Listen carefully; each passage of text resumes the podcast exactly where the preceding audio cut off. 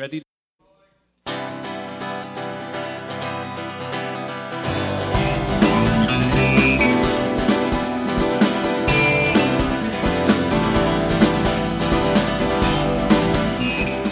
Hey, everybody.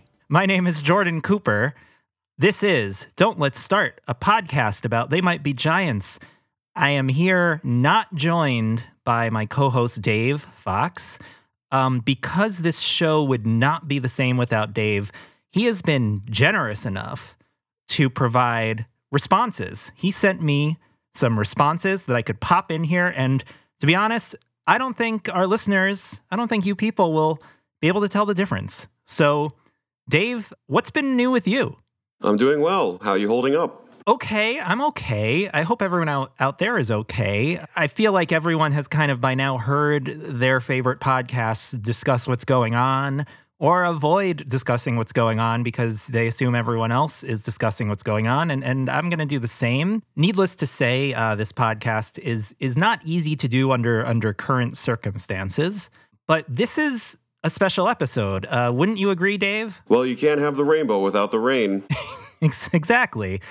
Um, by the way, I should tell the listeners I have not heard these yet. I'm I'm popping them in uh, sight unseen, sound unheard. Uh, so we're we're in this together. So anyway, this episode was actually recorded uh, last summer. Last summer. Remember last summer? What a what a great whatever you might have thought about last summer.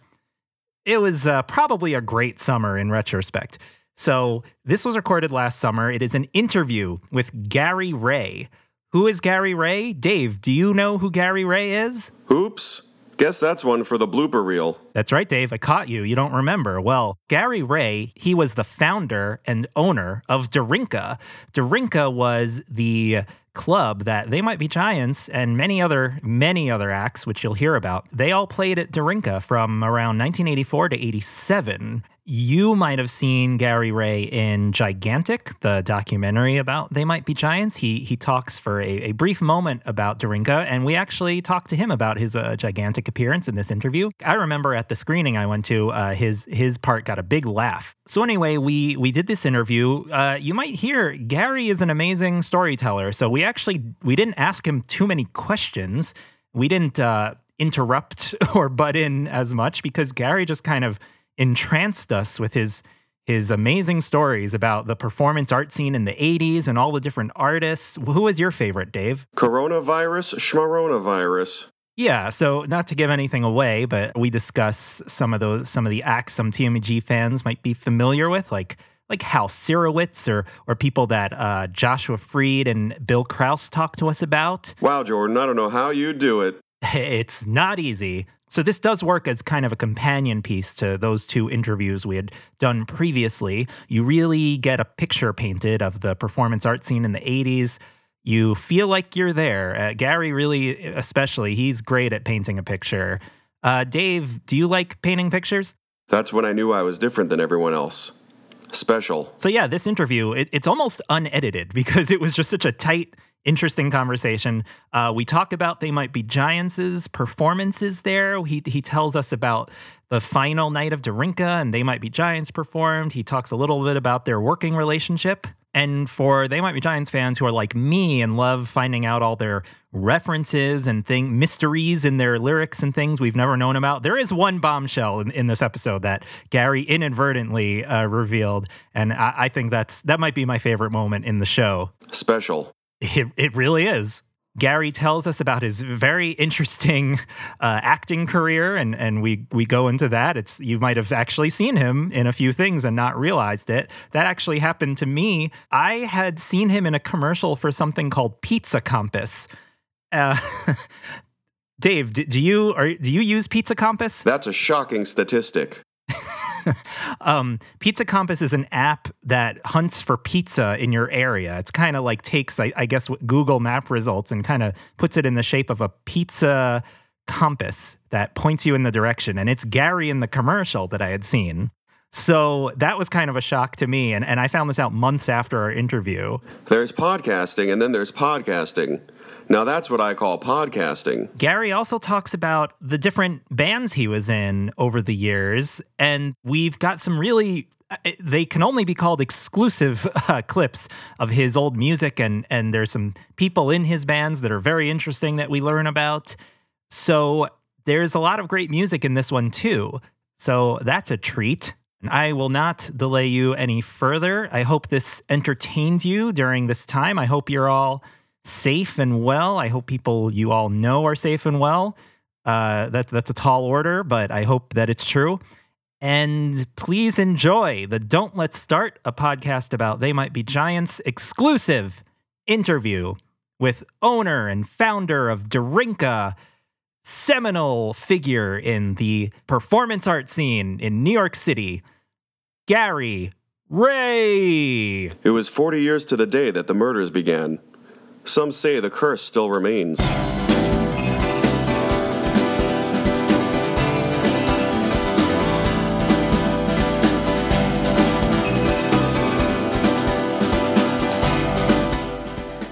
So, okay, we should start. Uh, oh, we started. Yeah, we did start. uh, so I guess we don't know too much about you and the other besides the the venue and all that. So I guess you could talk about getting into. Well, you, so you sent us some of your your bands that you're in. Yeah, I guess I'll just tell you that I was always um, from grammar school. I was involved with theater, and then in high school I started playing bass uh, guitar and started playing a lot of music at that time. So my two main focuses were theater and music, which was rock and jazz mainly. And then um, I came to New York and I, I studied at the American Academy of Dramatic Arts. But at the same time, I was playing in bands. And it seemed like it was really great because I was so busy I didn't have time to waste. Yeah. You know, yeah, I, yeah. I, don't know if you know that feeling, yeah, but when you're really busy and you, every moment you have to make make happen, you, you don't have time to like lay around and, and do nothing. Yes. So uh, yeah. That's so, why we're doing this right now. so uh, back in the uh, late '70s, when I was at school at the academy, I was uh, in a band called Someone, Hmm. uh, Tokyo Tower. Yeah. Yeah, we played CBGBs a lot, stuff like that, and they were the kind of punkish new wave, a little more on the new wave side. And then I, I was in a band called State of Desire.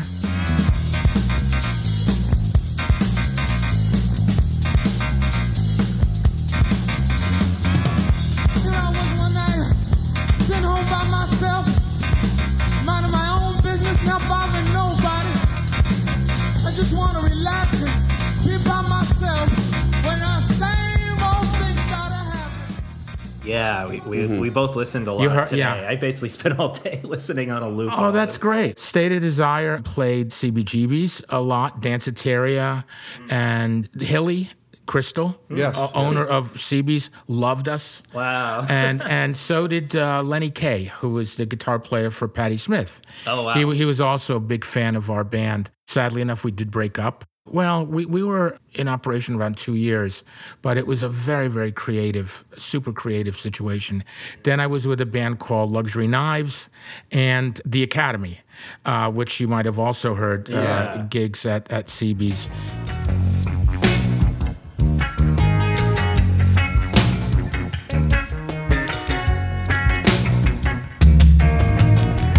Walked a long way,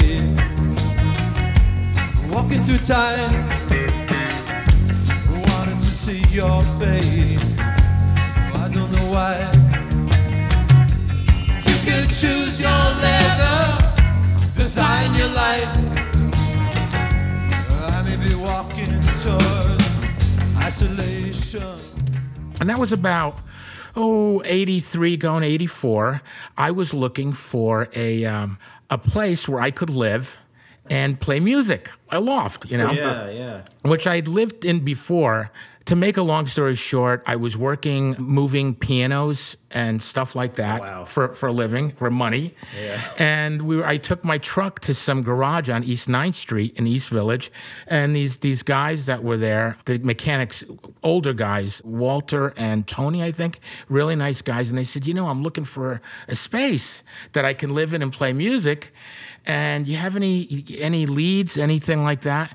And he says, Well, you should go across the street to see Tom. He's a landlord in the neighborhood. He owns a bunch of buildings. Ask Tom. Tell him we sent you. You know, go over there. They go in the office, and there's this guy. You know, uh, really nice guy. He's like, "What are you looking for?" You know, I says, "Well, you know, I want to play music. I want to live someplace." He says, "Well, I don't have anything quite like that, but I have this club." I said, "What?" He says, "Yeah, my son. He kind of put this club together, but uh, I didn't like what he was doing with it, and I took it away from him. So you want to see it?" I said, "Sure." So I I had promoted a couple of parties uh, before that at different places, and so hey, you know, it was something that I had been thinking about anyways. It was down on East First Street, and they had a beautiful floor, and they made a little stage, and there was a back room as a dressing room that I could also sleep in, and uh, and I said, I'll take it. You know, we built a bar, me and a couple of friends, and then in the backyard they had these huge uh, beams, and but they were all burned because there was a fire down there. Okay. And and his son, the landlord's son, had t- removed the beams and just stuck them in the backyard because they were too big to get out. to throw away, so we just stuck them in the backyard, and then my friends and I laid laid them down and had a fantastic patio back there. It was our backyard. so that was how Darinka began. Wow. Yeah, and just very quickly, I, the name. Yeah. I was going to ask. Yeah. Well, should've written that. you see, like at that time, every all, a lot of the clubs like had really rough names, like Spit and Spike, and you know, it, it, it- seriously, you know, it was like Yeah. uh, after places like that in 83, 82, 84. So I wanted something that was a little more friendlier and maybe a little feminine. Yeah. And then the neighborhood, the East Village, had this Polish and Ukrainian, uh, you know, history. So I thought, well, something Slavic, maybe a woman's name, and then it hit me, my mother's name. Oh wow. So Darinka was my mother's name. She shortened it years ago to Dara, D-A-R-A, but her original name was Darinka, which is Serbo-Croatian, and it, and it kind of means uh, gift giver, one who gives gifts. And, and I used that, and it worked great because uh, you know we had a lot of women coming, and and and Yeah. actually the one of the great things about Darinka is um, a lot of hookups. A lot of hookups, and I mean not just uh, you know boy girl, boy boy, girl girl, but it just seemed to be a great place for people to meet and then like you know do wild and crazy shit after that. bet there's a lot of Darinka babies out there. Ah, I'd like to think so, but I don't know, maybe. But there are there were cou- couples uh, that Yeah. got married as a result of that. Wow. And actually, I do. Yeah, that well said. Uh, I did. I did put together uh, Jeff and Melinda. Jeff used to play in uh, State of Desire with me, Oh, play okay. drums, and they got married and they have three Darinka babies. You're right. I want to backtrack a little. Let's. We're, we're we actually have a long segment in an episode all about Hilly Chris, Kristal. Is that yeah, Hilly Kristal. Yeah. Any um I don't know any stories or impressions about him because he's an interesting character. And the reason we talked about him is they there was a They Might Be Giant song he he sang vocals on, but it was cut out. Oh, really? And like you know we're interested in what that was like. But so he's someone that they were they were interested in and we're interested in. and we've Dave played CBGBs with Yes, his band. yes. I played CB's Gallery, which was the next No, door. yeah, next door. Sure. So we're we, we love and we miss CBGB. Yes. It Yeah, just is a yeah. staple of the music scene. absolutely. Yeah, if there's any anything that comes to mind. Well, um, you know, I I think I started playing there in '77. I think that was the first time I played there uh, with one of the old bands. And Hilly Hilly was really really nice to me. He really was always a gentleman to me. And then um, you know, with every new band that I had or that I was part of, I'd go to Hilly and you know, hey, you know, can I get a gig? You know, and he just never hesitated, always. And then and then you know when State of Desire broke up, and State of Desire, we were backing up the no wave like stars at the time. We, we were playing Saturday nights with like DNA and um, Jules Batiste and Red Decade. These were like big draws. They, they got a lot of people there, and and definitely the. Um, the apex of no wave, if if that makes any sense to you. But so my point is, so then my band, our band broke up, State of Desire, and then there was the new band, and hey, you know, any chance I can get a gig? And without hesitation. Yeah, you know, you'll open on Friday night for these guys. And that was beautiful that he he had that kind of confidence in me. Yeah. Now, another thing he did, he's a friend of his and I can't remember the name of the producer, was producing some disco records. So he came to me, called me, says, Gary, you, you, you want to sing on some disco records? Oh. And I said, Really? he said, Yeah, yeah. And I got Donnie Fury too, who's going to sing on it. I don't know if you know who Donnie Fury is. He is a producer. He had a studio down on Spring or Prince Street, but he did, he produced a lot of the punk acts. And then I got my buddy Al Houghton. Who I know. You know Al? I interned at Dubway Studios Oh. two years ago. well, Al and I go way back. Yeah, I saw him on the SoundCloud, his name. Yeah, and yeah. I couldn't believe it. Yeah, it's like should have put the two together. Yeah, well, Al and I go way back, and so uh, Donnie Fury, Al and I sang on two disco records. They were they were covers of um, "Black Is Black," "I Want My Baby Back," and "Working My Way Back to You." I think that might have been. You know, the Four Seasons or someone like mm-hmm. Frankie Valli or something Yeah, like yeah. that. But they were doing this big, this one producer was making these disco versions of the song and then and then I don't think it, it was only played in Florida. and from what I understand, it made like the top 10 in Florida. Now, we never got credit, but we got paid. So, you know, it was kind of a buyout here. Yeah. you know, Right, right. Here's a couple of hundred bucks. Get out of here, you know. don't, don't call me ever again, that kind of thing. And then, um, so Hilly fixed us up with that. Yeah. Now the other thing is Hilly was very quiet. He was very very quiet. And uh, BG, B, do, do you know that name, BG? No. He he was the doorman, and he helped booking with with Hilly. He helped uh, Hilly's daughter do booking and stuff. BG was the doorman. And um, I've seen BG, you know, around over the years. So one, you know, one day we were talking about CBs and and uh, my relationship with Hilly, and I said, you know, he was he was such a great guy, but but he was always so quiet with me. He says, "Don't worry, there was nothing going on." so I had a friend, our friend Sam, Yeah. in college. He he used to get really quiet, and one time I said to him, like, Where do you go? I feel like you're thinking some deep thoughts about me, and he's just like, I'm not at all. Exactly. I'm just thinking just about like that I'm hungry. Well, that that's what that's what he made uh, me believe Yeah. was on Hilly's mind. Yeah, nothing. He had like a faraway expression where you could. It seemed like, but Yeah, there was nothing going on. that's so funny. Yeah, that that's uh, that's my my Hilly story. Did you have, uh, besides Hilly, were there any other impressions of the bands that played at that time? Sometimes see even though I loved playing CBGBs, sometimes it wasn't the best place to go hear a band. Oh, well, we know. you, you know what I mean? So so we had there were a lot of other venues to go mm. to. Sure, You know, like the Ritz was a great place to hear bands and mm. Danceteria sometimes. Uh, the Peppermint Lounge. Have you heard of the Swans? V- Well, ah, It's familiar. I haven't. well, they were a very loud band. and um, I'll never forget, they were so loud. And I was outside, and they were so loud. I said, "Oh my God, this is gonna hurt," and I didn't stay long. Yeah. but it, they were so loud, um, and they were they were like no wave also. But um, other than that, they had a great jukebox. Yeah, they had a really really good jukebox. You know, really really good, and uh, you know, the place was sticky, and you know, um, it still was when I played there. it was yeah yeah. I mean, you know, bathrooms were disgusting. My wife was like appalled by the bathrooms Yeah. when she came and see me when we were dating early yeah, on. I think I used the bathroom across the street. I was like, don't let that deter you. Sure. It's a great place.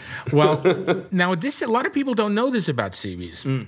But back about 82, 81, 82, they had a cable TV show on public access. Uh. Yeah. Now, I don't know who produced it, but because I've been trying to find that out for years and, I, and nobody knows.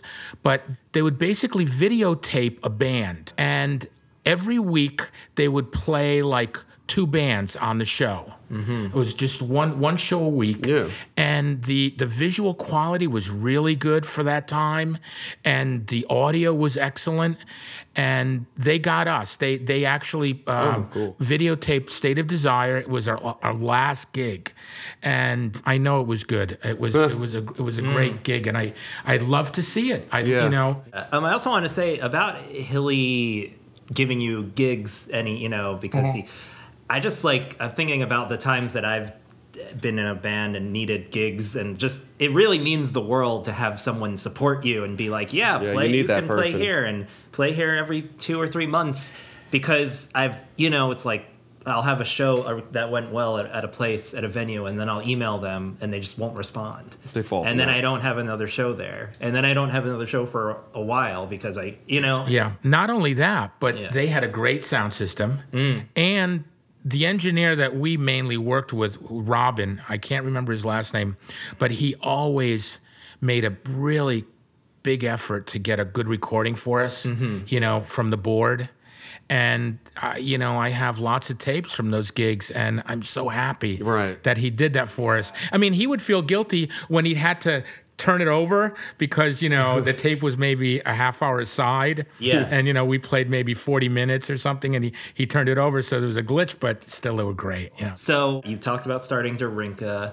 Uh, do you remember what some of the first shows there were? Yeah, sure. Um, well, that was 84. That was the spring of 84. And um, I had, for some reason, I had kind of a, a pre opening party. And, and um, that was, I had the alien comic there, Tom Murrin. Do you know that name?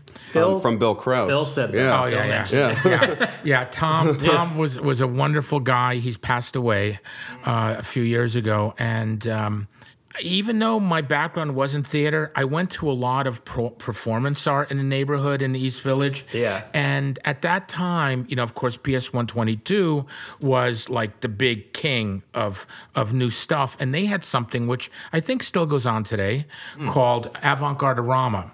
So that was a way for you to get samples of, hmm. of people. They would do like 10 minutes each, something like that.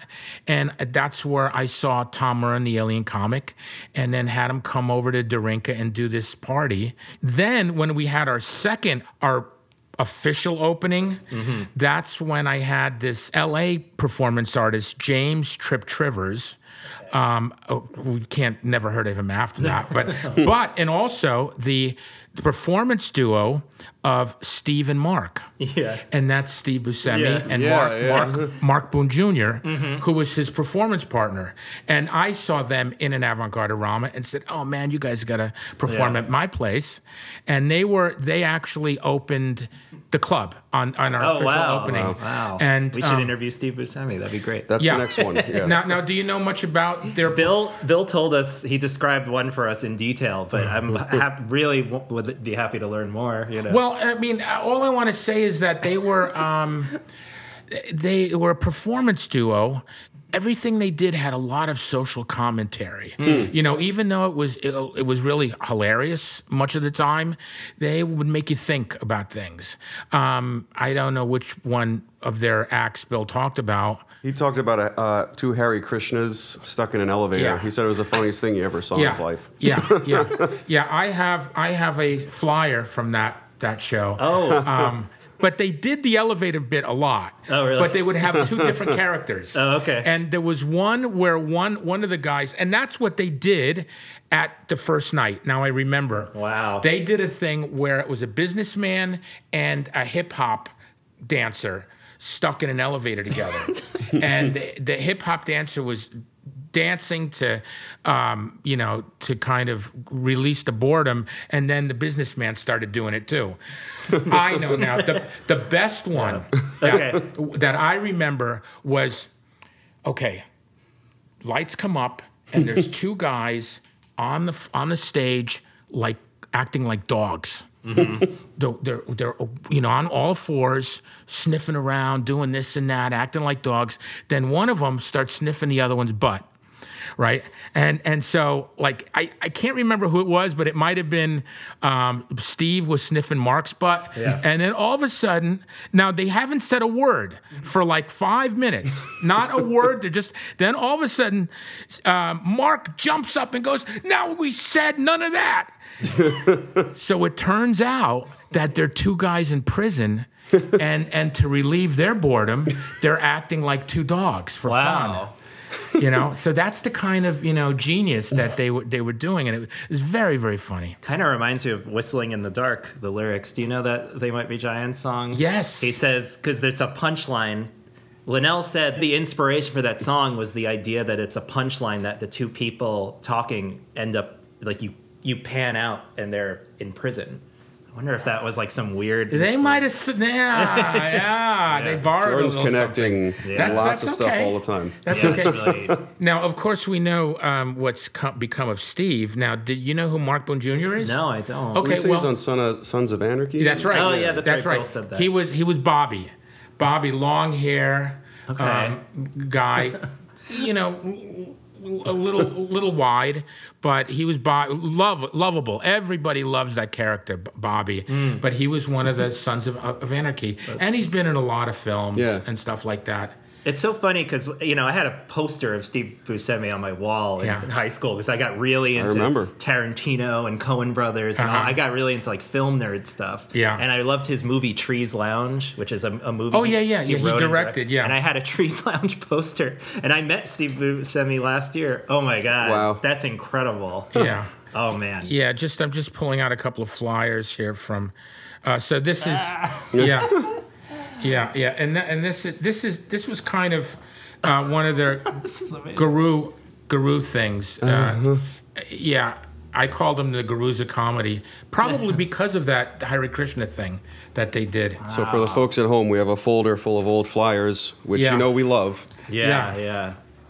Oh wow, look at that flexi party. Oh man, The Flexi Party for They Might Be Giants. yeah, we've got to talk about that. that's right. That's We've right. got well here. Well, so unless if there's any other stuff, bef- oh yeah, that's I actually have. They they sent their fans um, copies of old flyers. Oh, and nice. One of them is is that one. Is I that think. one? Oh, I think so, or a variation of it. Oh, that's Oh, cool. that's great! Wow, that's an amazing flyer.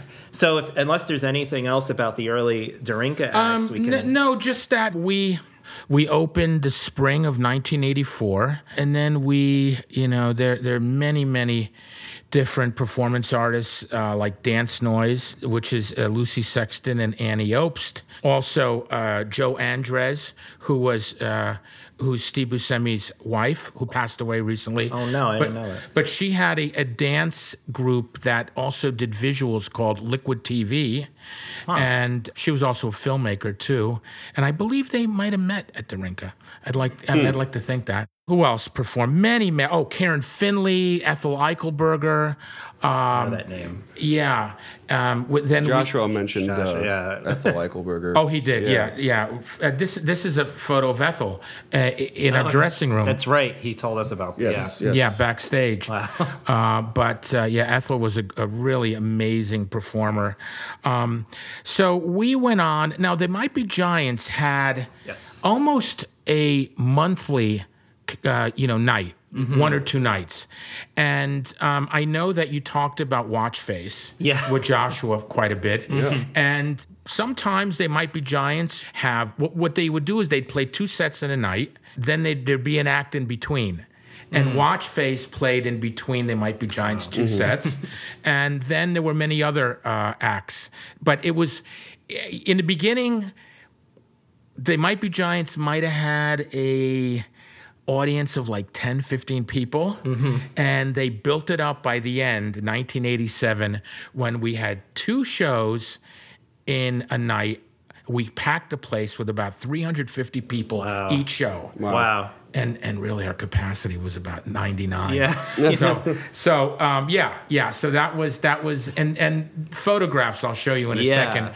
of um, of that last night when that was the case. So what I was getting at was I really wanted to bring someone in to play that set in between they might be giants that I really felt people should see. Mm-hmm. Right. And I mean, it wasn't, it, it didn't take long for They Might Be Giants to really get a, a big following.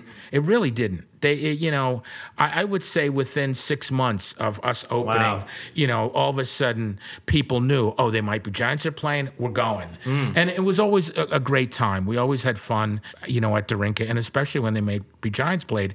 So there were many different acts, but one in particular was writer Hal Sirowitz. Oh, yeah. You know him? Yeah, yeah. Well, Hal had read his work at we had a prose and poetry nights on Sunday nights and someone brought Hal in once Mm-hmm.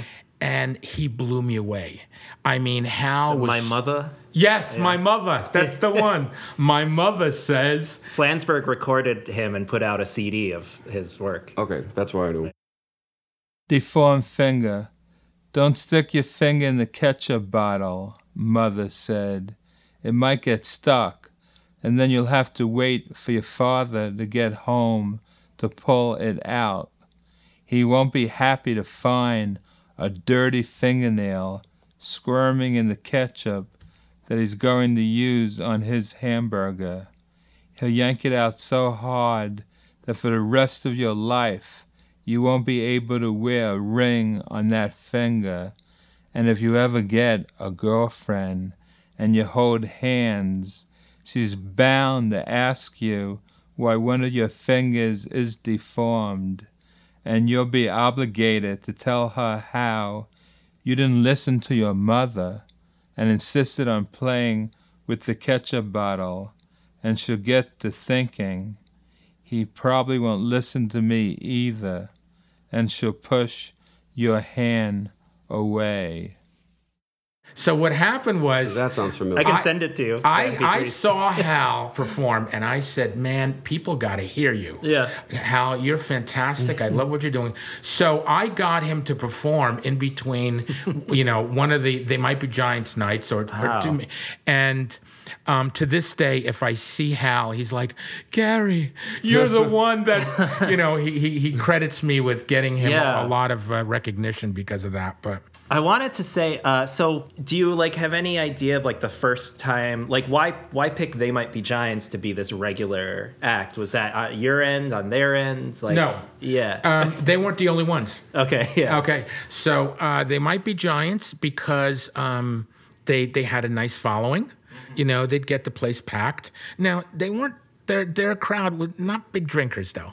So It's true. so no, no, never, I can see that. Yeah. Ne- never, so ne- funny. yeah, ne- you know, there were. And that's not. I can't say that about everybody. No, yeah, but but it's there was some. There was some acts that I would book that you know it was like everyone would Yeah. like this, but they might be giants. No, not the case. But you know, I love them anyways. I love their music. Mm-hmm. Um, you know, I'll never forget being in my place, running around, and they they start. Uh, Don't let start. Yeah. And ah, I'm home. Yeah. It was like this this this wave of Mm-hmm. warmth.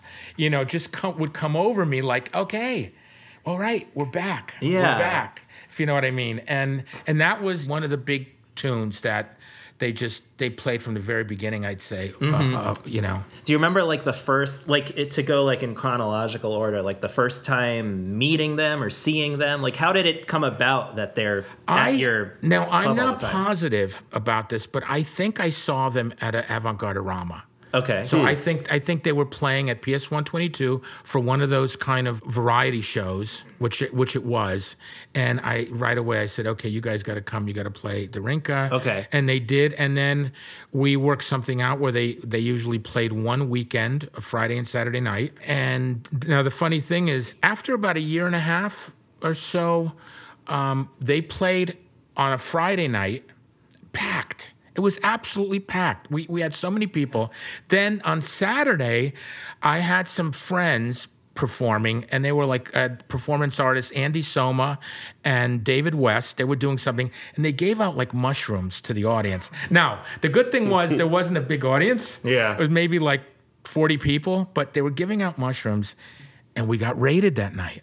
Yikes. oh. So because because it wasn't legal, Our- Yeah. the, Darinka wa- I was operating what they call is an unlicensed bottle club. Yeah. So if they had come the night before, when they might be Giants were playing, it would have been an incredible mess. Yeah. because it was so packed the night. But the night they came, Wow. it was like you know a couple of dozen people doing mushrooms, and and you know they they it, it was hilarious. But um, they kicked everybody out and then handcuffed my barmaid and I, and took all our beer and really cheap liquor and threw it in the trunk Wow. and put her and I in the back seat and drove us away as some of our regulars were waving to us.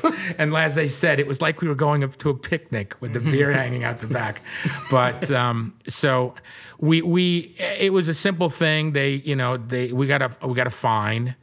And I got a fine actually, and and then um, not long after that, we had a we had a uh, a benefit at 8BC, the club 8BC. Yeah. And they might be Giants played, my benefit. It was just basically to get the money to pay the Yeah. fine. And so so we were closed for a little while. And then when we reopened, we reopened as a private club.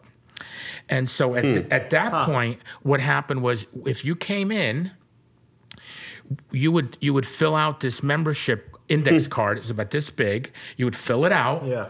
And um, usually in the beginning, it was like $5 to be a member. So you would fill out the card and we put it on file behind the bar. And you would also get a membership card. And I have one for each of you. Oh my God. Oh, wow. This is amazing. Yeah, one Thank for each of you. And now, uh, okay. so- Remembers. yeah. So so what would happen is, um, if if the police ever came, Oh, I gotta sign it. If the police ever came and they said, okay, what this is a private club, they'd say, oh, really? Is this a member? And we'd find their card, and we could say, yeah, look, we got they, this Smart. is their, you know, and and that's how we got around it. Of course, we never got raided again, Yeah. you know, after that. But um, and and the other thing why it was good to have the index cards is because people didn't always have their membership cards. So if they didn't have a membership card and you'd say, you know, of course, you know, we'd find their card.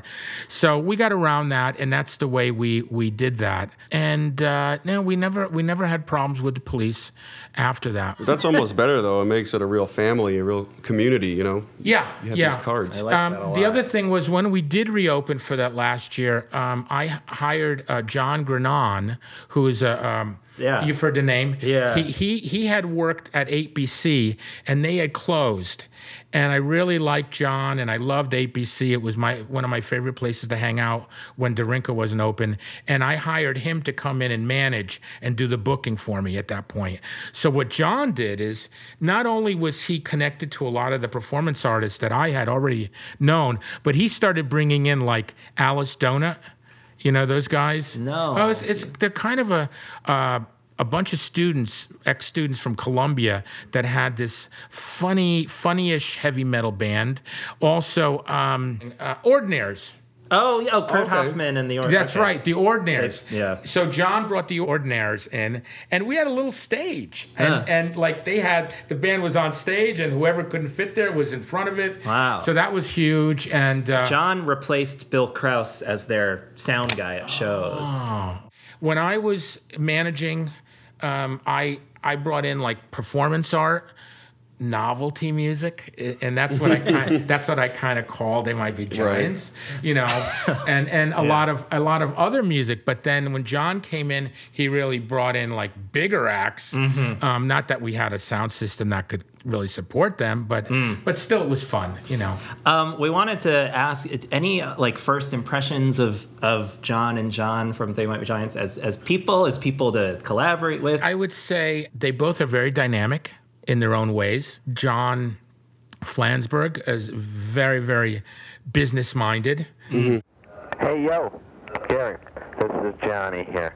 Uh, listen, um, let's talk again about this ad thing. And uh, just want to tell you that, you know, thanks for the show. And um, uh, what else I want? There's something else I want to tell you, but I don't know what it is. But uh, call me, and I'll, or I'll call you. Look forward to talking to you soon. Bye bye. You know, as far as I remember, Yeah. you know, this is here's a guy who's always thinking, and uh, you know, dial a song is a perfect example of someone who's thinking. You know, how could how could I really get us out there? You know, how could people know about me? And and Yeah. you know, dial a song was a huge thing. A lot of people really liked it, and uh, and it was fun. Short little song, just. And it, I don't know if you know, it was on the Village Voice. Yeah. the, Yeah, phone number. It was in the bulletin board in the back. But but John uh, is very very businesslike in many ways, and John Linnell very different. J- John, That's John, what's interesting to us. Is Yeah. These two people to, to form this one thing. It- Yeah. It's kind of like dynamic endlessly had with each fascinating to me. Yeah, it is. It is. But they ha- they they really seem to have a wonderful relationship, uh, you know, musically. And John's uh, accordion playing was always fantastic. Was brilliant. In the beginning, you know, they played with this tape. You know, they had a, a, that would have all the the rhythm section on it. And John Flansburgh played guitar, and John Linnell played accordion. Usually, I know he played a, oh maybe a little keyboard there, here or there. They, you know, these guys had their act down. Yeah. So whether it was from the sound check, they knew how they needed to sound. They knew what they needed to do. Bill Krauss was their sound person. Yeah. He was really excellent at it. He knew exactly what he was doing.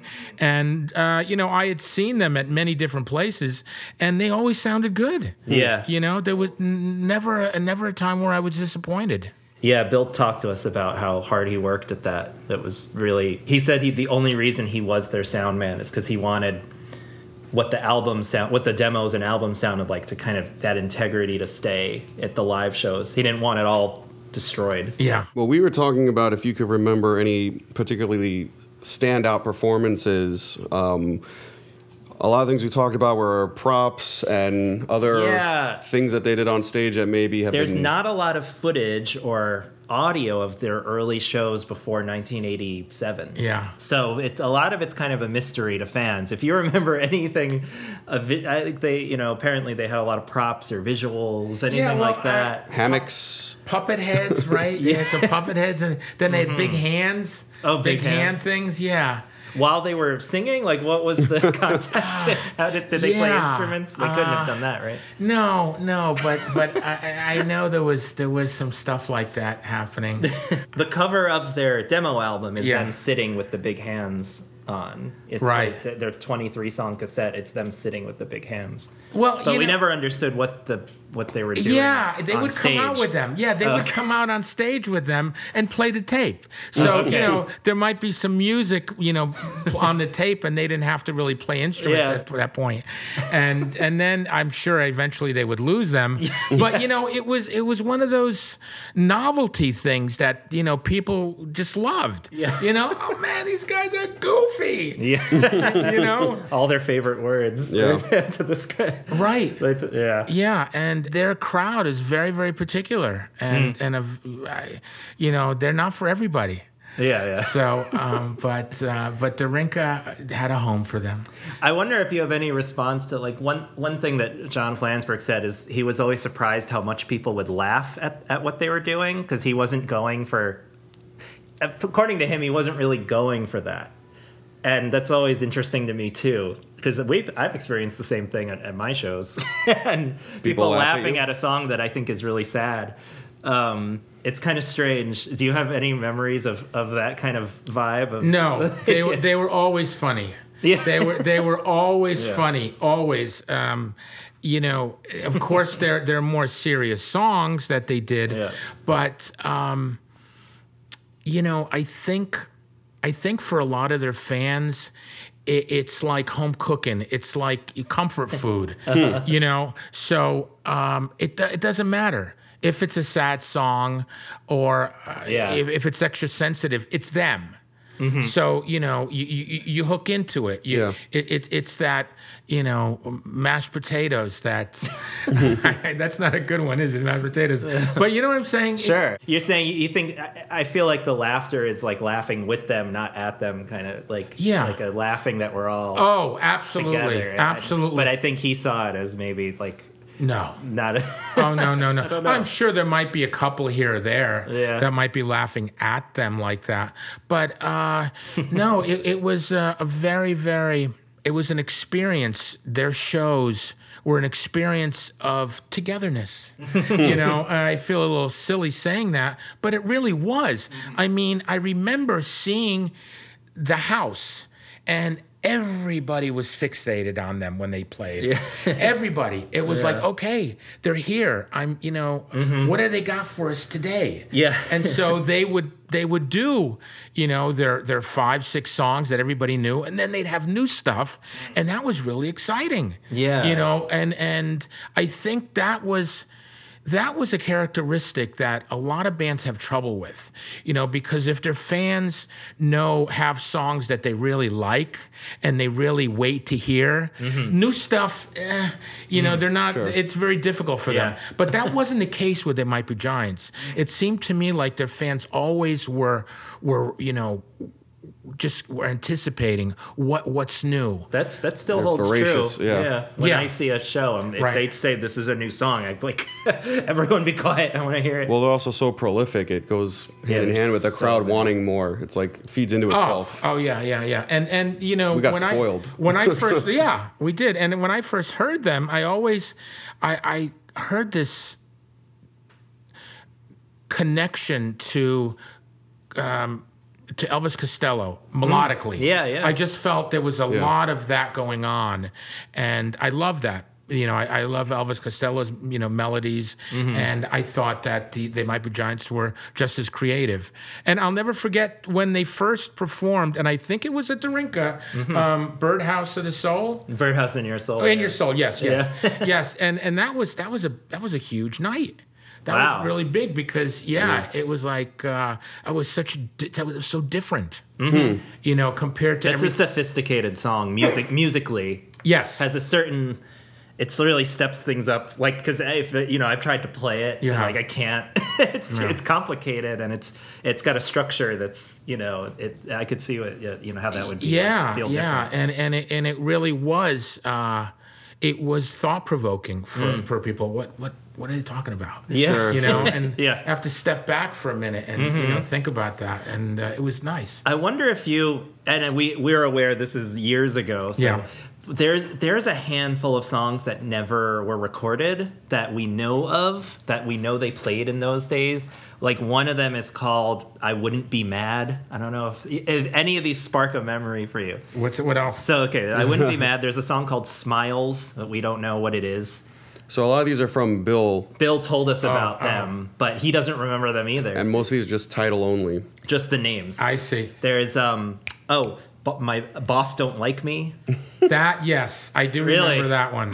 Yeah. now, did you guys ever hear their first cassettes? Yeah, yeah, Yeah. sure. Okay. Yeah. So those songs don't appear on No, those they're cassettes. not on those. Oh, No. okay. It's even more. Yeah, there's a lot. They, they they said that you know they've they just would try songs for you know a few months and then get rid of them and you know replace them with newish newer Sure, stuff. sure. So yeah, there's Boss Don't Like Me. We're, we're just we're interested in, in any Ni- of those. 96 Tears? Yeah, the 96 Tears polka, which we think might be their the other polka song, but with a different name. That That's what I hits. thought. That rings a bell. Yeah. That rings a bell. Yeah. We had a international food festival Mm-hmm. once at Darinka, and that was hosted by myself and Karen Finley, the performance artist. And they might be Giants played, and I think they might have done that song if it's a Which one? polka. Oh, oh yeah, yeah, yeah. Well, they have a polka song that's on their album, but it's not named 96 Tears, so we're kind of. But- we don't really know. Oh, you don't know? No, I don't know. But I, I one of their early polkas. Yeah, yeah. They they did at you know, and, and neither one of them is Polish. So Do you, remember, do you, you don't remember anything about Boss Don't Like Me? Because I, I love that No. title. I, I don't, but I, I do remember. I believe that I remember hearing it at Darinka, uh, just because it was so. Uh, the title was so unique. Yeah. and and you see, a lot of their fans are you know real working people, and so yeah, man, yeah, I hate my of- boss. You know. Yeah. Yeah. So that kind of stuff they would really relate to. I mean, on the subject of songs, you mentioned "Don't Let's Start" as a favorite. Were Yeah. there any other standouts to you? Maybe ones you Yeah, were just- hoping they would play, ones you heard for the first time that really struck a chord. Well, uh, you know, that was uh, what's the one about the cow? Cowtown. Cowtown. Oh God, yes.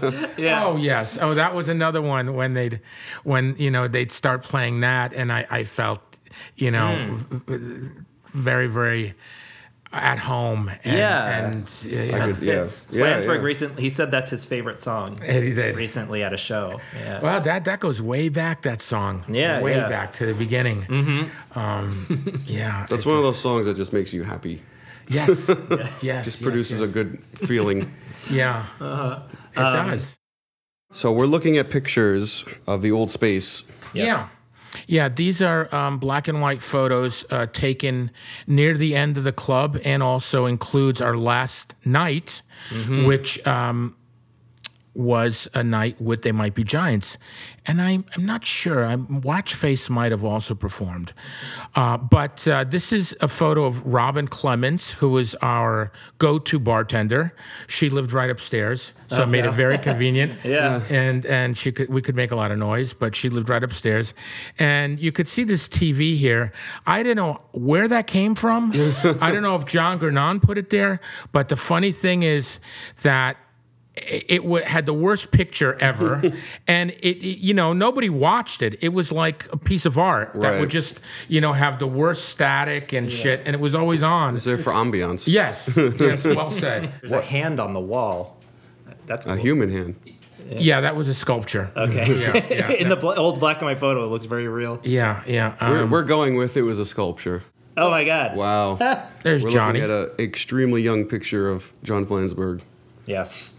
And this Wow, is these are great photos. yeah, this is about 86, 87. So this is this is a a they, they might be Giants um, crowd, Yeah. but they're not playing yet. This is one of our murals. On, Oh wow. done. This mural was done by Tom Marsan. This is Mr. Bubbles. I don't know if Oh my god. Whoa. Tell me. Yeah. Sorry, I didn't mean to interrupt. no Breaking news. It's a thing in an old recording. Yeah, where they yeah. say they mention Mr. Bubbles, and we don't know what that means. Section one half. Here's the reason why. Like to introduce the band to now, sitting in on synthesizer, it's Funky Del Pueblo. And let's have a big round of applause for the man on drums, Frankie. And weighing in at over 4,000 pounds, it's Mr. Bubbles. And on sound, Mr. Bill Krauss. well, that's him, and I don't know his name.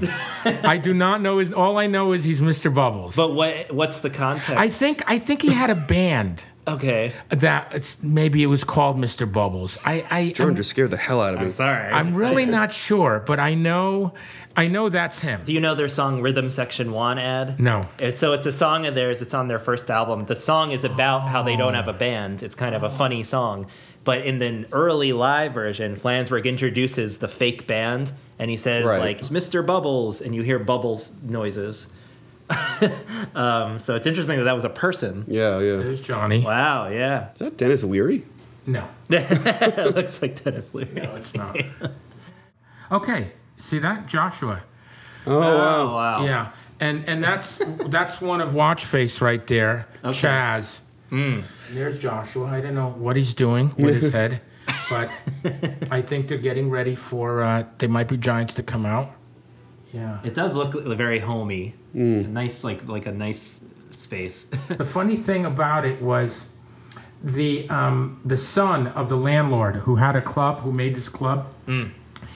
I, from what I understand, uh, he he promoted like uh, a wild uh, all boy gay nights, and and I believe it was like like a kind of thing, twenty bucks to get in, and it was real dark. Mm-hmm. and I think his father walked in oh, one night and and and it was like, and I think there was cocaine everywhere, and Yeah. Yeah. and his father just lost it and said, "Okay, you're not doing this anymore." So that's that's what happened. But you, uh, but you know, I want you to get the idea. yeah, of- this is amazing. yeah. th- So that's that's kind of you could see it's a small stage, you know. Um, but some people loved it because they said, "Oh, it's like a TV." people will feel Yeah. at home, Yeah. you know. You know what this remind me of is when I was booking at Niagara, Niagara. Yeah. where it was like they had art shows, but also bands playing, and you'd see the same people, Right. you know, Yeah. after a while. oh yeah. Okay, so th- this is this is a crowd watching the Might Be Giants. Yeah, so that's it's a good crowd. You can see. Yeah. I love the floor. I was just gonna say that. Wow. That's theirs, props. There's oh yeah, noose? is that a noose? Like, yes, that's a noose. Interesting. Yeah, I don't know what it's for. I don't remember. Is that for hope I get old before I die? Maybe. Yeah. Oh, that was another one. Yeah. Oh, okay. That was a, that was another song that Yeah. you know, Cowtown, that one, and of course, uh, Don't Let Start. There's the bunny. We know that their friend made that bunny for them. Yes. There's some info about Yes, that. on yes, yes. The bunny. Yeah, the bunny. But I mean, I'm showing you because I want you guys to get, you know, get the feel for Yeah. the club, and we we do have this flyer for the Flexi Disc show. Do you have any? Do you remember that at all? Then promoting that show. That seems like it was their first ever thing that they released. It was fantastic. No, well, no, they had, um, well, they did have the cassette tapes. Yeah, yeah. before that. But that flexi disc um, party was huge. It was it was a really big deal, and I remember that along with the flexi, if you got the originals, you got the speak Norwegian flexi too. Did you know that? Oh, Yes, Wow. yes. Not only did you get, I have it.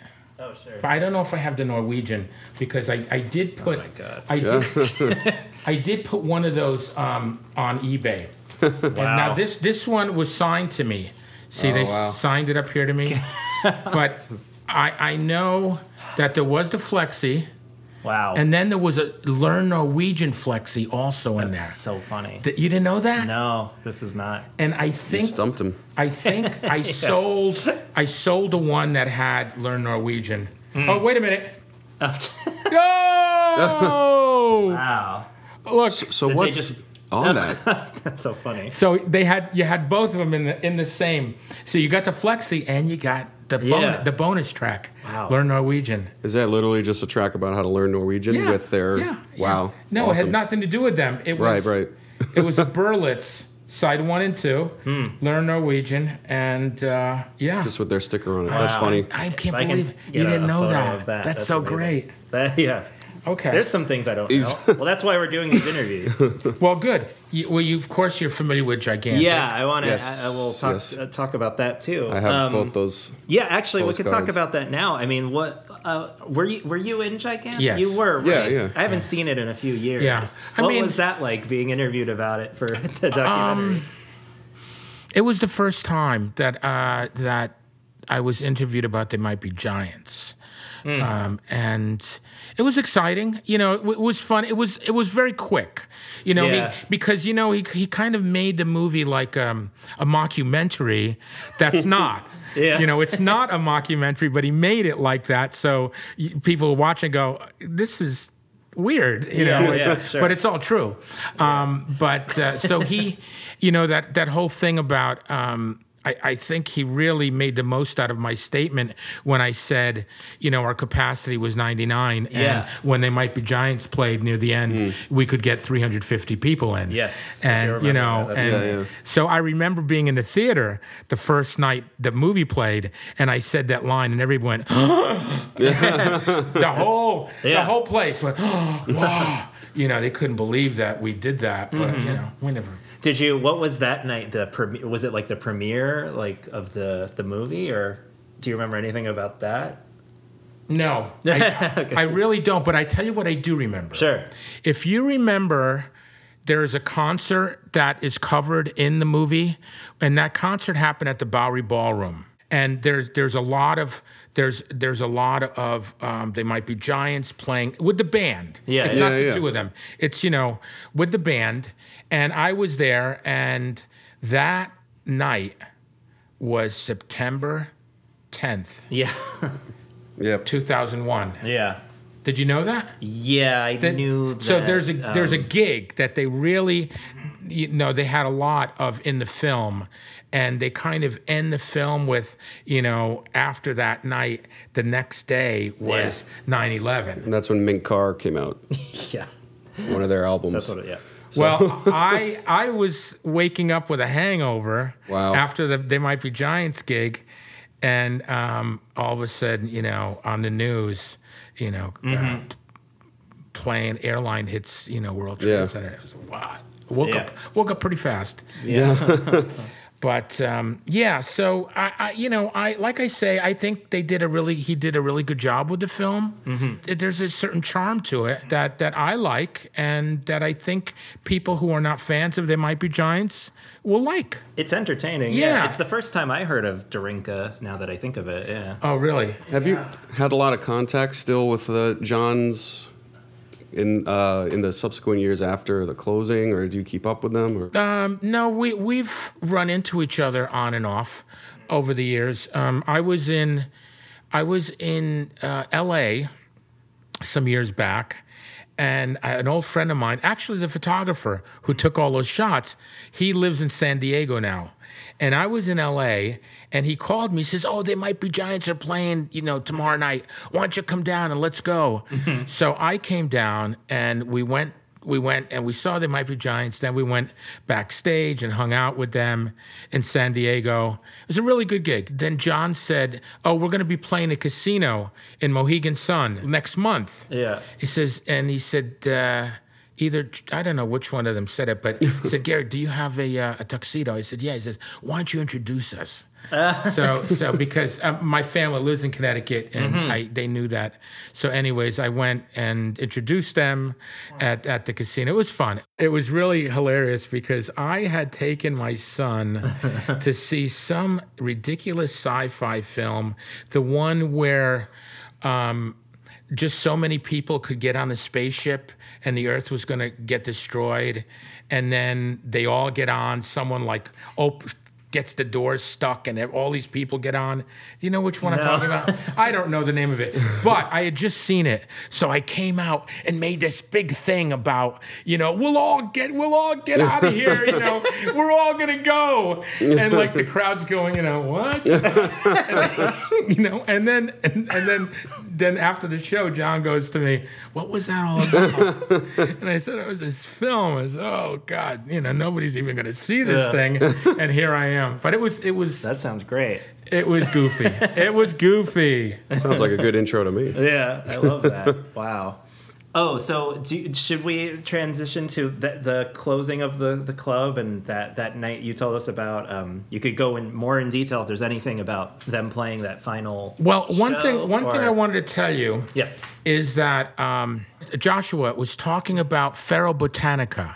Do you remember that? He was mentioning he was mentioning this magazine, and I Yes. Okay. Yes. Do you remember that? Now I don't know why he mentioned it for some reason, but um, oh, wow. Yeah, that's Ferrobotanica. And the funny thing is, in the back of this particular issue, they had this little record. Oh. There's this record, and on this record was the only time "State of Desire" was recorded. Oh, wow. There's, there's a recording, and I'm going to send Cool. you. Yeah. I'll send you the uh, MP3 for this song, that'd be and you great. could play that.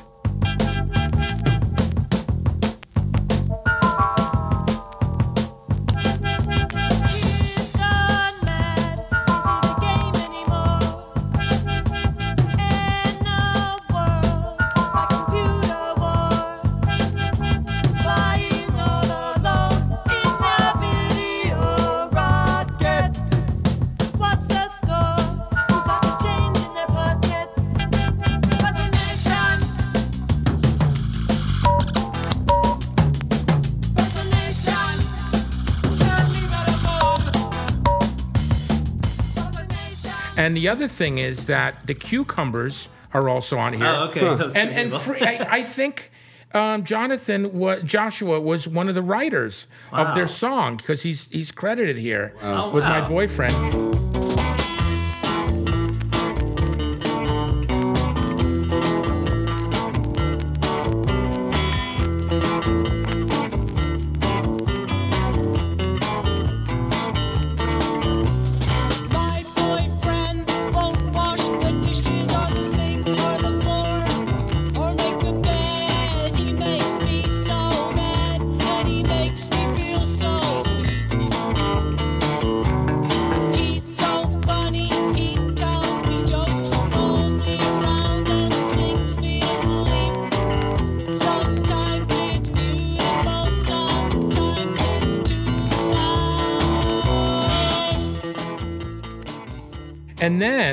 The other thing is, um, Al Houghton, Uh huh. Yeah. his band at the time is also on here called The Mask. okay. And this was a band before he and I were playing together. This is uh, very limited. yeah. well, we also know Al engineered the Wiggle disc too.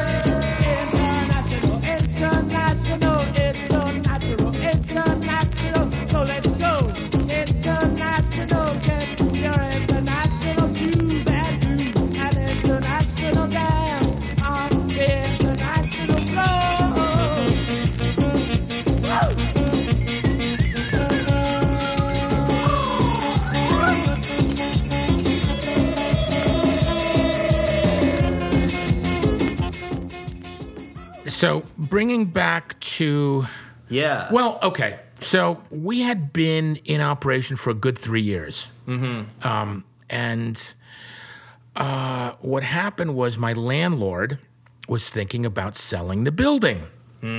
And he said, Gary, you know, you're, you're great. You're a great tenant. And what I want to do is I want to I want to go on a month to month basis with you. So how can you book? How can I book something? You know, Yeah, three no, months, four months in advance, and we're going, you know, month to month, and then you tell me, you know. But he wanted to keep it attractive for a potential buyer and say, you know, well, this space, uh, you know, I can get kick him out anytime. yes. So I kind of saw the end there. I said, you know, I think that this might be a signal for me to let this chapter of my life go. And so, you know, I, I did. I, I said, okay, that's it. And John Granon, who was managing for me at the time, was really not happy. He because he had just lost his job with APC when they closed, and now all of a sudden, you know, I was closing also, so he he was not a happy camper. But it was time to move on. Yeah. You know, I mean, um, running a club like that was fantastic because of all the wonderful people I met. Many, many brilliant artists, musicians, writers, uh, filmmakers, uh, performance artists. um, really, I, I even to this day, many of these people are still my friends. Yeah, From wow. when, eh, eh, but the only thing is, it takes years off your life because you know you're you're you know you're you're staying up late and yeah. you know you're, you're waking up late and it takes a toll. And and not only that, but I had I had a lot of friends. They would like show up after their other jobs whether they were working in a restaurant or something. So there'd be like six to 12 people who'd show up at closing time.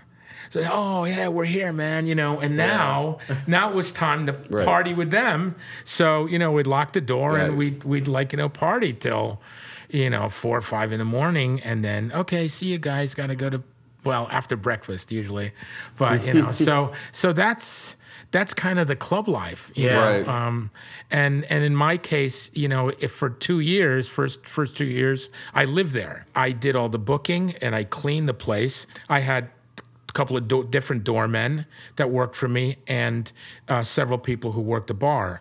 But other than that, I did everything. I didn't make money. I I did make my money back that I put in. And I always had some cash on hand in my pockets, if you know what I mean. But um, but I did make my money back. So you know, it was it was uh, cool in that sense. Yeah. I, I didn't lose money, but I didn't walk away with you know a rich man or anything like that. Yeah, yeah.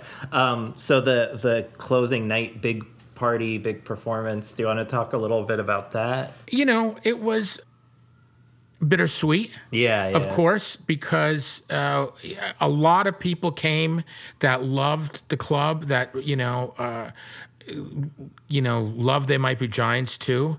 In terms of the final, the performance of They Might Be Giants in that last night, do you remember anything about that? Like any like big closing songs or anything? I don't know. No. Like just sort of. The, No, I just I just remember it was a huge night.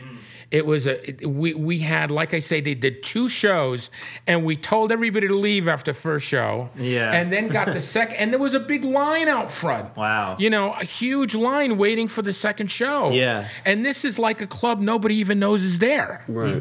You know, it's like what what are those people? Oh, there's a club. There's a club over there. Yeah. You know, it was that kind of thing because usually, rarely did we have a line outside. Mm-hmm. You know, usually people just came right in. But Wow. that night we had a gigantic line. But it was the last night, so we weren't going to get busted for anything. Mm-hmm. But we also had we also had some neighbors who would come and say, "Hey, man, you're making too much noise. Yeah. You got to let me in."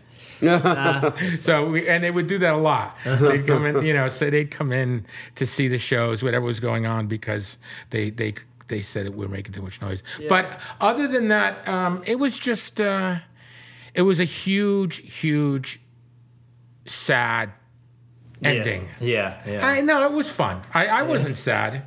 I, I really wasn't. I, I was happy that it was, you know, going to stop. But there might be Giants were on a roll. Yeah. You know, they were like they were no stopping them at that point. Mm. You know, they had they had an album out or two. Yeah. By then, how many? Eighty-seven. How many albums? One. One, but the then their second album, Lincoln was looming. Was yeah, Right. Right, must Looming have been close. making it in 80. So so the one that came out was the one that Rodney Greenblatt did. the Yes. yeah, that's right. Yeah. Yeah. Yes. Mm-hmm. Yeah. Are you familiar with the, their I, records I at all? somehow. Yeah. someone gave me the artwork for that album cover. So not not the original artwork, Oh, okay. but but a printed, Sure. you know, like w- that m- was eventually the album cover. Mm-hmm. So it was printed the size of the album without being folded, and I don't know where I got it. now um, I have friends that live up in Catskill, New York, and Rodney lives there now and has a store. And I was up there, and Rodney was away, but I left it with my friends, and I said, when you get a chance, have Rodney sign it for me because Yeah. it wasn't signed. But it's it's it is the album cover, but flat. Yeah, so yeah. you know it, it could really be beautiful framed. Sure, yeah. So Yeah. uh, okay, what else? What? Do we, Well, there's a lot of What other- now?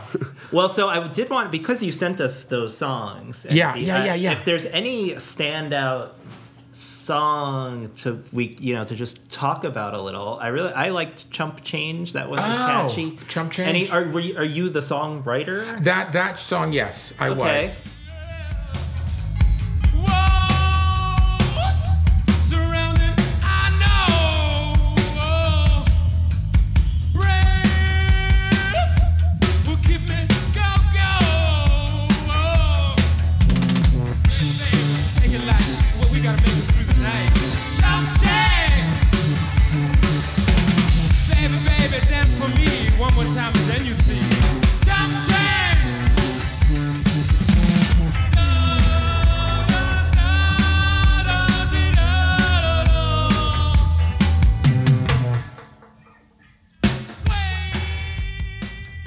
Academy was uh, was a band that um, I was in back in the early '80s uh, with Al Houghton. Yeah. and um, Norman Yaguda, and eventually the the drummer was Bill Weisbach.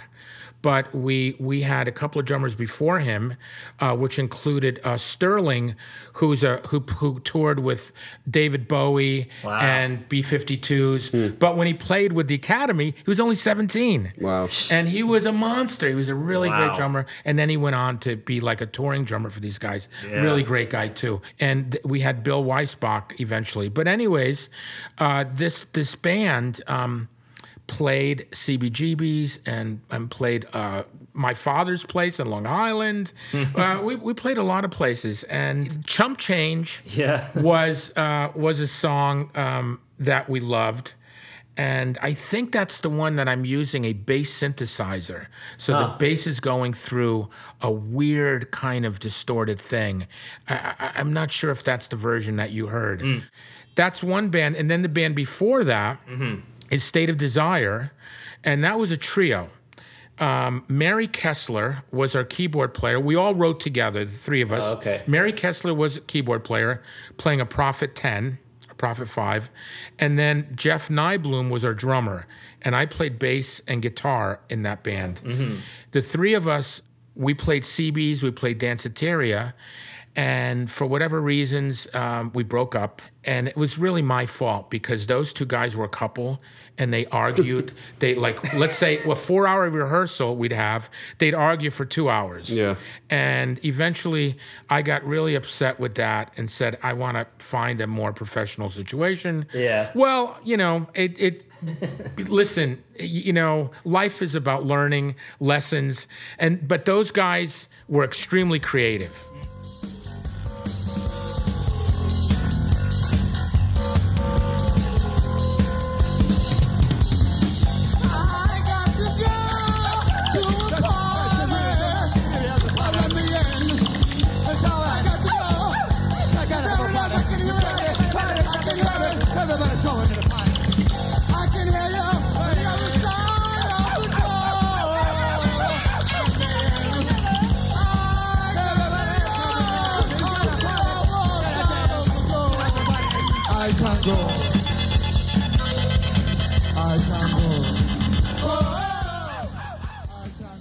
And I didn't realize, you know, just how creative they were, but until later. But my point is, after we broke up, Mary went to, um, she played on Madonna's first record.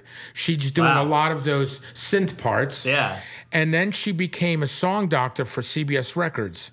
And uh, she worked with um, the guy from Men at Work, Colin, whatever his name is, and also uh, Jane Wiedlin from the Go Go's. See, that's my dream job. I don't know how you get that Yeah. those jobs. Yeah, I not just anymore. Have no idea. no, but here's the best part about Mary. But she and her husband, they were responsible for, you know, um, there was a Microsoft platform, one of the windows that had a little figure that would come out and go, you know, do this and do this, a little animated thing. You ever see that? The And it- paperclip? And it what? The paperclip? Yeah, yeah, the paperclip guy. Okay. They they did all the sounds for the paperclip guy. Wow. All the music and all the sounds. Wow. And uh, they they were getting some residuals for a long I'll time. bet. Jeez. Wow, that's amazing. Yeah, paperclip. Thank you. I don't even remember what he looked like. Um, so what? What Jordan? What? Yeah, Jordan. well, then we I, to wrap things up. I want to talk about just post Darinka. Anything else you want to talk about? Here? Oh, your, that's cool. Anything? Well, just- um, since Darinka, um, I I did well during Darinka.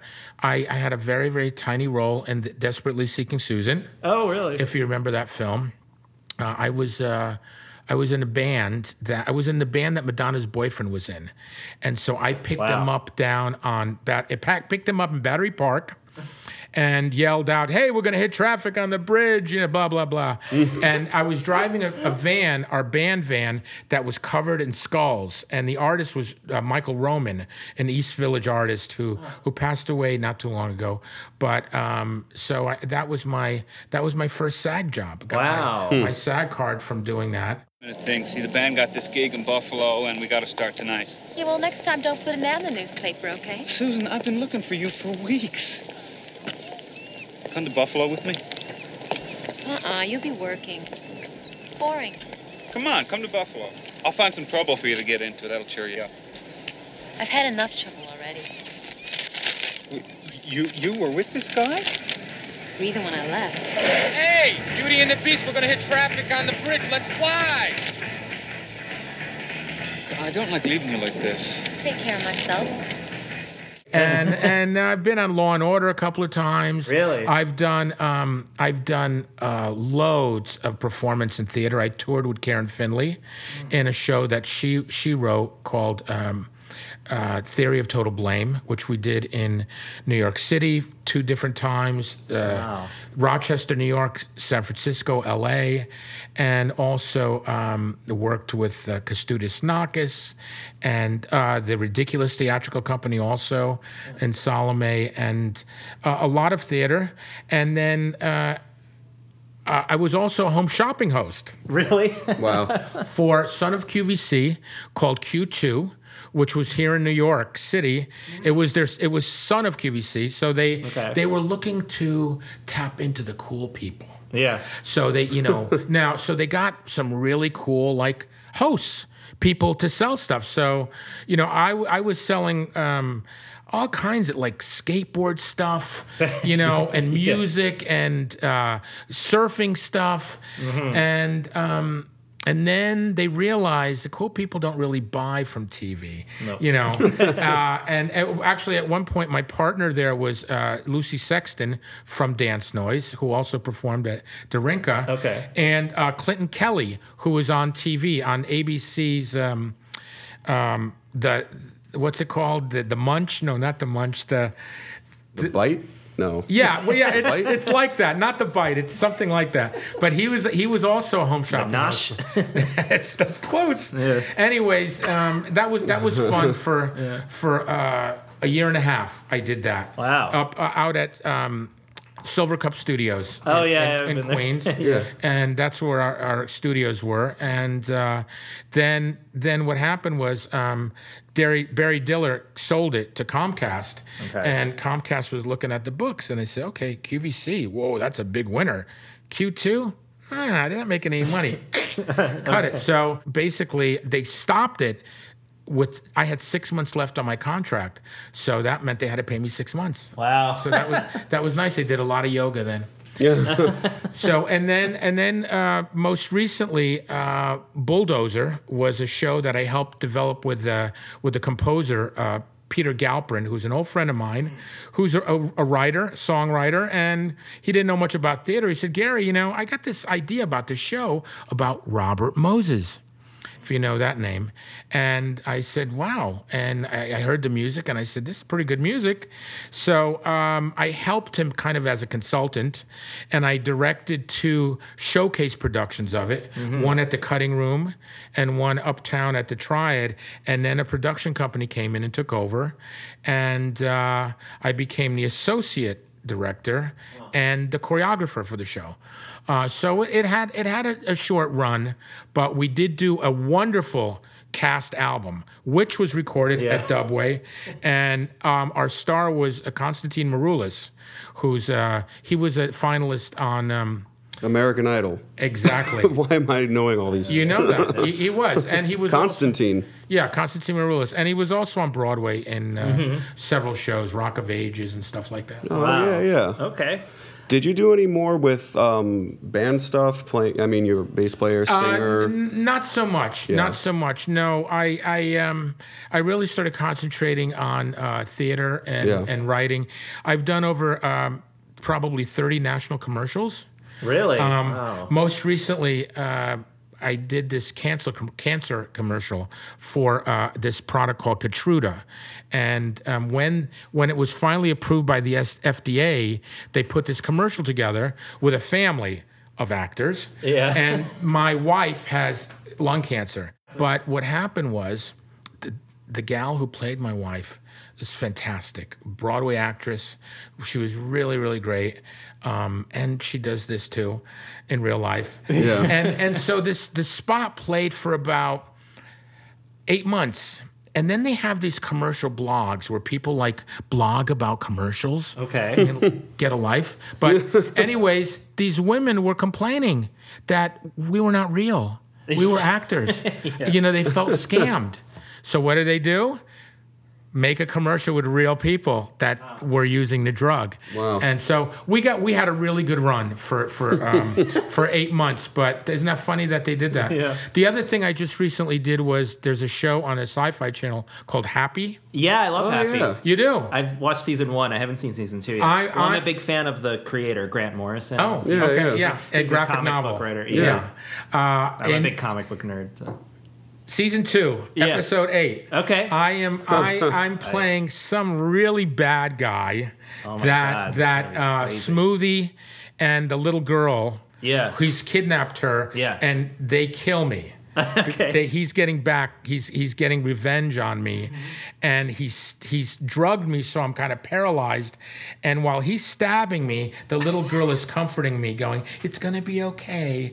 It's gonna be okay." yeah, that, yeah. Wow. It just it it just uh, Wow. So I, I don't do much, but I gonna die. yeah, yeah. I'm gonna watch season two soon. We just yeah. Yeah, it's Wow, that's episode eight, and That's so uh, cool. re- wow, what a show that is, man! That's Yeah. that's off the wall. You know, I do have a website, GaryRay.info. Okay. you know, check it out. I, I need to update it more often. But Darinka has a group at Facebook. Oh, yeah, I saw that. You when did? I was trying to. Why don't you what- become what- a? Why don't you? You want to be a member? Come Sure. on, What- request. what is it though? Like It, what- it's nothing much than just you know if if any of um, our alumni are performing anywhere Oh, or if they're great. publishing anything Okay. or if they're you know gigging or a record I'll put it up there That's Uh, you know and and I do that um, all the time or if somebody passes away which also happens but uh, but it's you know it's all it's really about um, where Darinka comes from and yeah, the people that's Yeah. great. so um, yeah, and and there's photos there, and there's Okay. some and there's some photos of Darinka, and I think a couple of the um, they might be Giants flyers, which you might yeah, have already seen. Maybe, I, I- yeah, some of them, but maybe not all of them. Yeah, wow, that's fantastic. But this I'll has been this has been fun. I, I really Yes. hope you have something good here. Yeah, we do. And- I guess we'll wrap it. We'll just say Yeah. officially, thank you so much. Yes, thank you, Gary. you. You're It welcome. was super interesting. a lot of great stories, and Yeah, I wish I I wish I had more to offer you. I mean, I, you know, I, I walked in. We're closing one night, and I walked in the backyard, and there are two people fucking naked. you know, um, one hot summer night. Uh, Do you mean fucking as the verb, or like are you just a- adjective Fucking or verb? comma. Yeah, yeah. Naked I think it's the verb. Okay, okay. Yeah, yeah, yeah. No, it, it was the verb. And I had a, you know, sorry guys, we're closing soon. Yeah. That's kind of awkward. That's a good way to end the. yeah, yeah. I can't think of a better ending. Yeah. okay, I'll stop recording now. so Sounds good.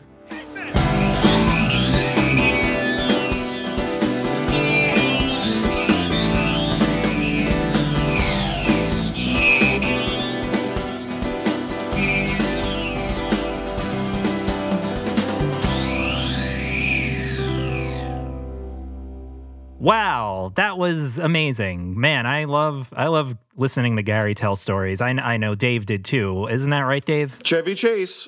Gary has been an amazing collaborator to prepare this episode with. Uh, he he provided all that music you heard. Some of that is extremely rare stuff. It's just like this vinyl that came with a, a magazine, so you won't hear that anywhere else. He's also providing us tons of visual stuff. So if you want to check out our Twitter, that's Don't Let's Pod. Check out our Twitter because uh, throughout the week I'm going to be posting amazing stuff from Gary. Uh, they might be Giants related and, and also just general Darinka related stuff. You can kind of see what he's talking about. I know there's a part in the interview where Gary shows us some photos. Dave, do you remember when Gary showed us photos and what you thought of them? The animals are always the first to know. Yeah, so I didn't I didn't want to leave our listeners out there. So if you go to our Twitter at Don't Let's Pod, you'll you'll see some of those photos that he showed us. Before we finish the episode, a few minor corrections because I have a feeling our our listeners are as obsessive as we are. Isn't that right, Dave? The darkness is coming for all of us. So one thing he talks about the going to that concert, and he says it's the concert in Gigantic. That was actually uh, I, I did not correct him at the time, but the concert in Gigantic was filmed at the Polish National Home, and I know because I was there. I plan to talk about that in a future episode. The September 10th show he's talking about at the Bowery was like a private show that was a separate thing than the footage from Gigantic. So kind of a separate separate thing going on there, but that's an easy mistake to make. So I said, of course I'd like some grated cheese on my linguine. The second thing that is just a personal thing that bugs me is at one point I tried to use a film, a cinematic term, and I said, you pan out. I think I meant to say zoom out or possibly pull out. And that is the film student in me who uh, cringed when I re listened back to that interview. Uh, Dave, were you blown away that I made that horrible error? Put a fork in me. And one more thing, we men- we played a clip of the song "My Boyfriend," which I I, lo- I love that song. I listened to that song uh, all day yesterday. Gary credits Joshua Fried to that song. Uh, I actually contacted Joshua, and it is his brother that was involved in that song, not Joshua. So that was just a, a little mistake. Credit to Joshua's brother because that is an awesome song that is very catchy. Dave, did you like that song? I feel empty inside. Please check out our Twitter at Don't Let's Pod. I'll be discussing more about this episode and, and future episodes. You can email us at don't let's start podcast at gmail.com. I will probably respond to you because I am bored, uh, as I think a few people could uh, verify. So, wow, what's coming up next? I do want to get episodes out there. I, ha- I have a few ideas of ways I can kind of do somewhat quick episodes that are still full of a lot of fun stuff Dave might just come over soon because we've both kind of been inside for a few weeks and I think we're both doing okay. We might try to maybe do it over the phone or something. I don't know. We'll see. Um, I'm getting a bit tired of putting on podcasts I like, and the horrible sound quality uh, kind of is pervasive among all of them. Uh, I hope everyone out there is doing well. I know I said that already, but it, it bears repeating. Oh, check out Gary Ray's uh, Darinka Facebook page. Uh, I think it's pretty easy to, to find if you go to Facebook and click on Darinka. But it's the, the group is called Darinka, a performance studio. He posts archival stuff from that time all the time, and it's it's really fantastic. So I will leave you for now. I'll try to get another episode out sooner than than this one came out. Obviously, a few of our plans for episodes and other interviews are postponed at the moment, but that's okay because there there's more important stuff to worry about. Uh, so goodbye from me and from Dave and everyone. Have a have yourself a merry little Christmas. Goodbye. See you next podcast.